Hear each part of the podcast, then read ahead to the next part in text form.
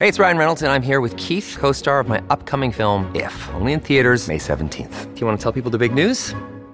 All right, I'll do it. Sign up now and you'll get unlimited for $15 a month in six months of Paramount Plus Essential Plan on us. Mintmobile.com slash switch. Upfront payment of $45 equivalent to $15 per month. Unlimited over 40 gigabytes per month. Face lower speeds. Videos at 480p. Active Mint customers by 531.24 get six months of Paramount Plus Essential Plan. Auto renews after six months. Offer ends May 31st, 2024. Separate Paramount Plus registration required. Terms and conditions apply if rated PG.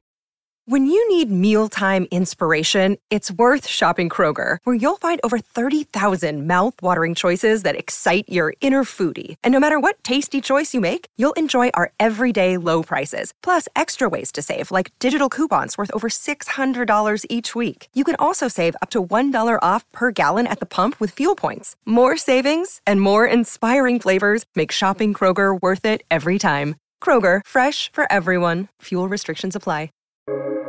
Welcome to the New Books Network.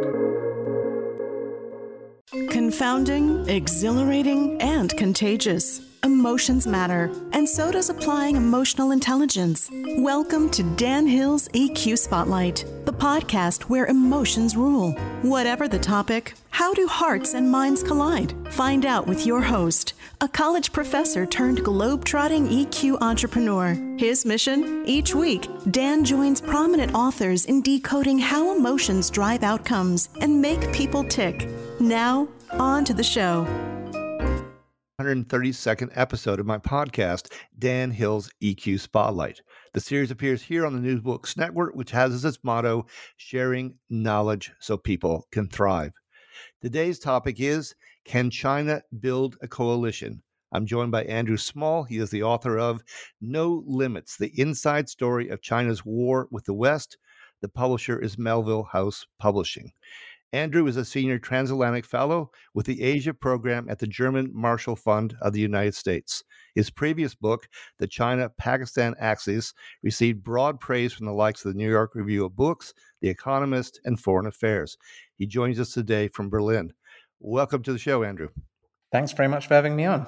Absolutely. So, uh, briefly, what's the book about? So, I mean, when I set out to write the book, I'd originally uh, started with the intention of making sense of Europe's role for the US in this emerging contest between the United States and China. Um, it became apparent that as the US rivalry with China was starting to take on not just military characteristics, but where economics and technology were at the core of this rivalry now, that Europe was going to start mattering a lot more in this contest. Um, this wasn't just going to be about a pivot to Asia or a rebalancing to the Indo Pacific. This was going to be about whether the Western allies, all of the advanced industrial democracies, could pull together um, and whether Europe, with its um, substantial uh, concentration of economic and financial and technological power, was aligned with the United States uh, or not. Um, and so I kind of embarked on this process of, of research that started with that premise. Um, but in the course of that, you started seeing all of these pretty revolutionary changes in how Europe itself started thinking about uh, China. Um, in, in the early stages of the research, the German Federation of Industry put out this paper calling China a systemic competitor. Um, the European Union came out to declare China a systemic rival. Um, and so I ended up trying to do something quite different, which was basically to try and make sense of two things. One was how was it that without being prompted by uh, a single event, an economic shock, an invasion, or something, um, this broad swathe of countries across the industrialized world were going through this huge revision of their fundamental assumptions about China, overhauling all of their policies, pretty much that governed their approach for decades, and starting to cooperate with each other openly uh, in their collective response to that. Um, and then there was the other side of the equation, which I think is how you've kind of uh, framed the, the podcast, which was what was going on on the coalition building on the other side? How was China's own thinking when it came to alliances, alignment, uh, and coalition building moving? And what could the Chinese coalition in response uh, look like? And so one chunk of the book deals with the first set of questions, um, and then the latter part of the book deals with um, that other piece of it. How do we move into an era of a contest of coalitions, a contest of systems. Um, how straightforward is it for the two sides to do that coalition building? And, and what's this going to mean for the shape of future geopolitics and geoeconomics? Okay, and, and, to go right to emotions for at least one moment here in in the interview, um, you mentioned repeatedly, in fact, the real emphasis on the lack of trust that engenders from China's interactions with other countries. Would you say, in the act of, of uh, I guess, coalition building, that uh, democracies may be more open and therefore better able to generate trust? Do they have an inherent advantage in, in forging alliances as opposed to more authoritarian governments such as China? That's actually a very important question, and and I think it's it, it, has been the case that for some time, when we looked at coalition building on the Chinese side, we'd said this group of countries that China is dealing with, a they don't trust each other, and uh, B, insofar as they are able to coordinate policies together, it's a pretty motley crew. Um, you basically have a cluster of countries that are North Korea, Iran, um, Cambodia, some occasional disaffected others, Pakistan, of course, as you mentioned with my previous book, a close partner of China's. Um, but you weren't really seeing something in this beyond a sort of periodic coalition of the disaffected. Um, I think the big game changer from China's perspective was Russia. Could they get Russia uh, on board? From the Chinese alliance thinkers, Russia's really been the big prize. And I think the striking thing is it's been the big prize for Xi Jinping through his entire time as uh, general secretary of, of, of the party. Um, but that has been a history totally marked um, by pervasive mistrust between the two sides. They've never been able to hold together a real level of alignment for more than a, a very limited period of, of time. Whereas on the other side of this, um, despite some of the differences that you know we we, we we've seen in in, in recent years and, and across uh, the decades between Europe and the United States, between the US and its its allies in Asia, this is a much deeper and more potent coalition of, of, of, countries that has been able to engender a level of mutual trust that does look qualitatively different from what you have on the Chinese side. So I think it's still, I, I think there's still a substantial edge that the US has. I think it's understood on the Chinese side to be one of the biggest weaknesses that they have, in a certain sense, in the contest that they see unfolding in this struggle that they they see with the, the, the West. That um, in in the end, um, despite their efforts to divide uh, the United States and its, its, its democratic allies, it has been a grouping that's largely been able to operate um, on a on, on, a coherent basis, and China's always struggled to do that. The big question is, can they get there with Russia right now? And I think that's what they're now testing out. Sure, and and let's stay with with the the Chinese Russian connection here. I mean, I'm very struck by the fact that Xi is 69 years old, Putin is 70.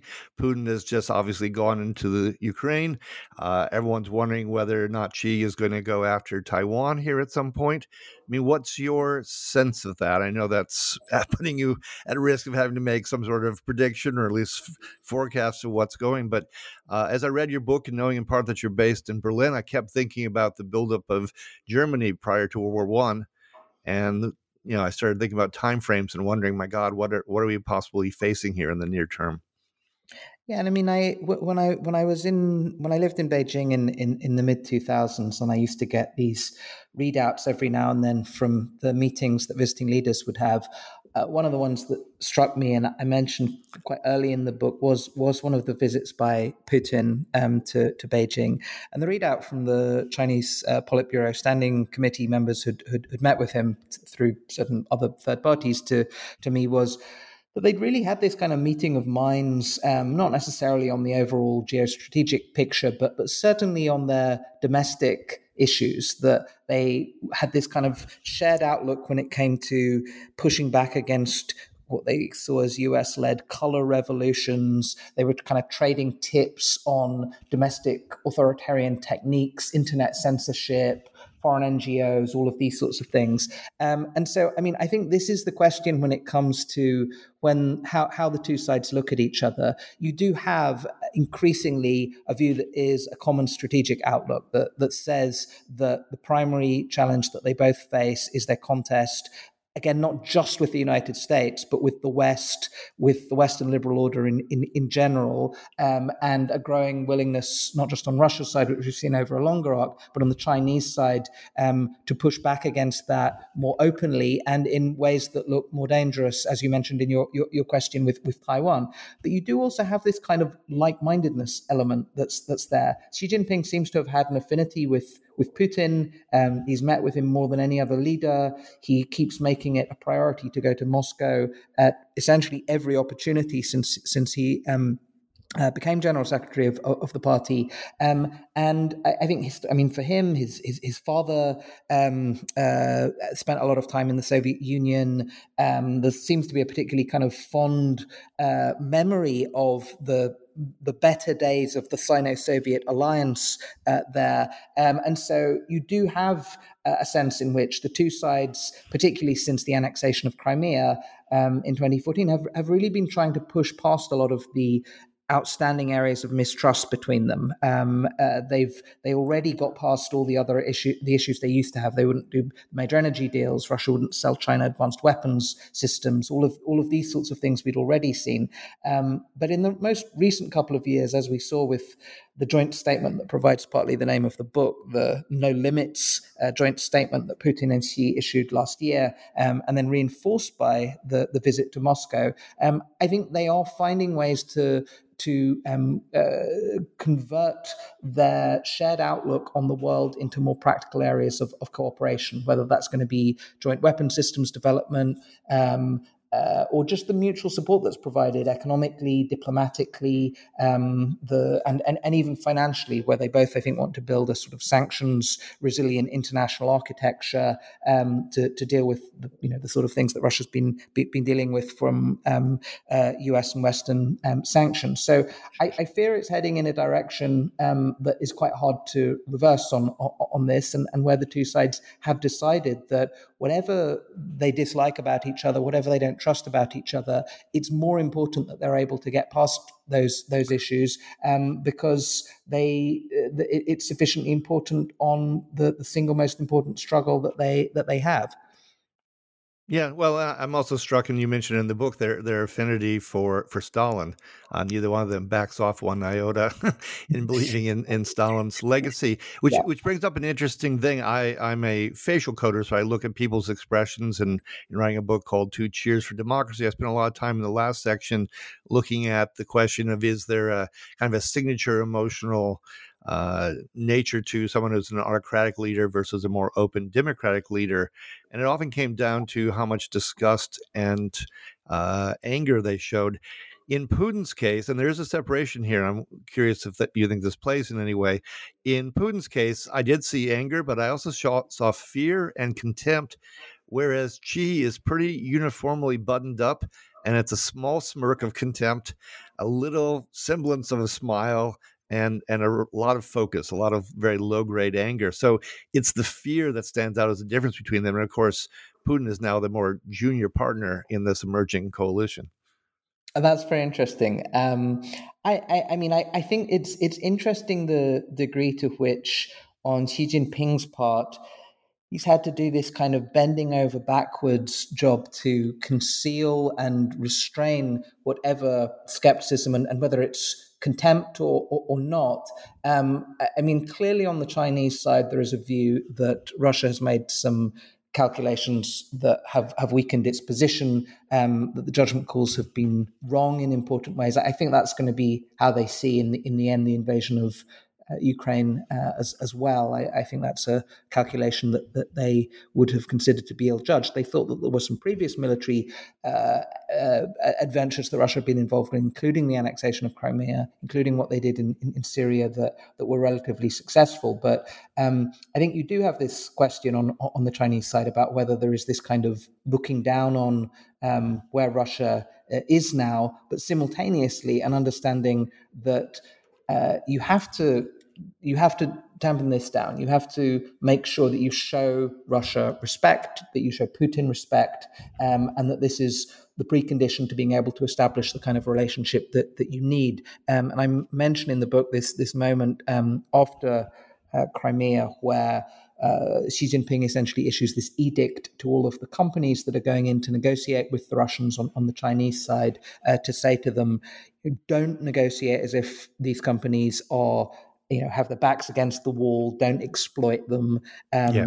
Uh, this is something we'd seen Chinese companies do before with Iran and certain other countries, um, but essentially to say the stakes are too high politically and in other ways uh, for you to damage this by going ahead and, and, and, doing this. Negotiate on normal terms. Don't don't do stupid deals, but at the same time, um, you know, don't be exploitative and, and, create that impression. And so, I think the way you characterize these dynamics right now um, and, and and what you were seeing. Um, uh, it's not a bad encapsulation of, of some of those trends that, that we're seeing on on on the Chinese side and, and how this has, has moved and and certainly Russia and Putin in a much more anxious position on on this at the moment. The balance has shifted quite markedly, um, and in a certain sense, for Russia, this is now a matter of necessity that, that China is a partner for China, yeah. is still an element of choice um, to this. This is a decision that Xi Jinping has made himself also to, to, to move as closely to Russia in these circumstances. And he could decide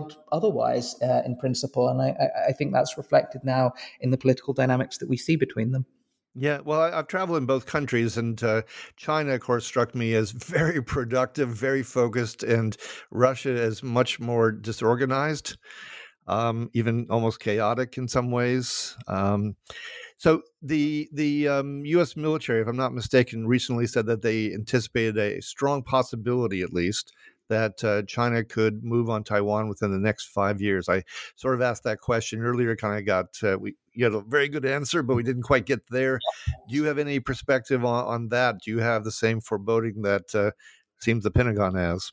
Yes, I mean, I, I suppose I answered some of the, the China Russia piece of this, but but but on on that part, um, what we have on the timelines for this is we have a timeline from uh, that Xi Jinping has put in place for kind of military readiness, and this is going to be a big threshold um, that China crosses in, in the next few years. I think the time the, the intended timetable for this is 2027, um, but I think what you're seeing in terms of what the Pentagon and um, and various um, others on the U.S. side are now raising is this is going to be a matter of choice for China as well.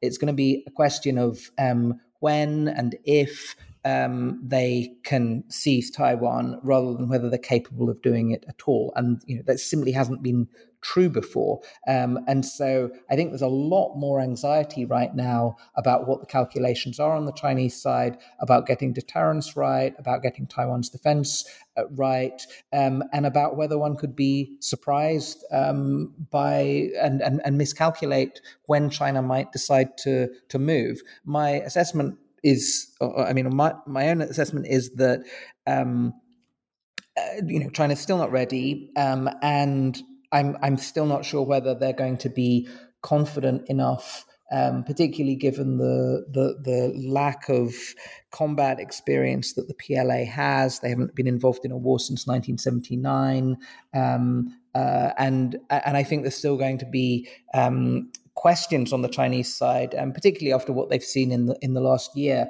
about sure. whether they make a big mass miscalculation there because they've got one shot at getting this right in a certain sense. Um, if they get it wrong, there's a real risk to the party's legitimacy, um, and I think what they're also trying to assess is how much damage is is caused, for instance, to their uh, long-term economic situation in the way that we're seeing with, with Russia. Sanctions haven't prevented Russia from doing what it's doing or changed its approach on the battlefield, but they're going to impair Russia's technological progress and its entire economic uh, future as a result of this. And in some ways, this matters more to China even than it does to uh, to Russia. So I, I still think there's going to be hesitation, but we're going to move into a zone on this where they they may see an opportunity at a certain um, moment, and they may see a window in which they decide they have to act. And we're going to into essentially a much more dangerous few years as a result of that. Sure. Um, two more questions before we end. I remember when I was in Beijing and in the Forbidden City, there was a plaque that essentially said that they they saw themselves, China, as the center of the universe. Well, we we have Macron in in Beijing, hmm. um, so we have this whole dance of uh, protecting our, our democracy, and yet we also want economic viability, and China's a big market. Um, how do you see those tensions between uh, upholding democracy and upholding the economy playing out, uh, maybe particularly from a European perspective? I mean, this was a tricky visit where I think the European side and Macron brought the European Commission president with him as well, Ursula von der Leyen, um, yep. partly to send a message on Ukraine, um, partly on this China Russia question, um, and uh, to signal essentially that if China were to provide lethal aid to to Russia, this would um, have you know significant damage on the wider relationship with with Europe. Macron, of course, trying to solicit China's uh, help as well to put pressure on Russia, even though that, for the reasons we've discussed, I think is completely unrealistic. Um, but simultaneously, bringing this huge business delegation with him, um, as you know, the Leyen in the week in the week before had talked, had made this very significant speech in which she kind of laid out this pretty forceful case about uh, concerns about where China was headed and talking about European need to to de-risk. I think there's a big debate at the moment about um, what de-risking amounts to. Are you essentially just taking the steps needed to cut off China's access to the most sensitive technologies and maybe reduce dependencies in a few risky areas, or are you really unraveling some of the economic relationship that's built up uh, between the two sides um, and and trying to create the conditions not to have broader market dependencies on, on China, not to risk various in, industrial sectors. Um, and, and I think that's in Europe certainly um, a, a, a, debate that's, that's sharpening um, at, at, the moment.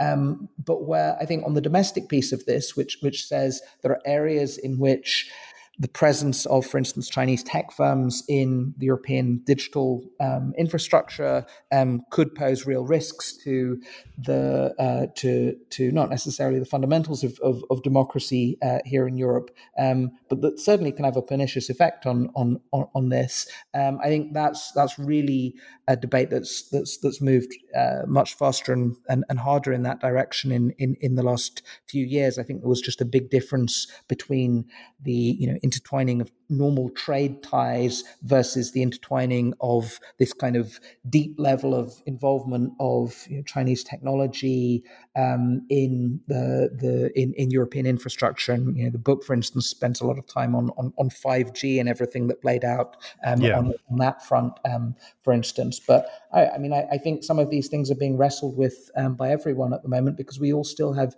huge commercial relationships with with China, even in the middle of all of this. Um, it's true for the US, it's true for Japan, it's true for India. Um, for anyone who's anxious about um, where China's headed and the security and um, democracy risks that, that China poses, we're doing this in an environment in which we still have this absolutely vast trading relationship at the same time to navigate. Yeah, no, absolutely. So, so last question. Um, Winston Churchill, of course, very famously characterized Russia as a, a riddle wrapped in a mystery inside an enigma. I'm curious how you might characterize China today.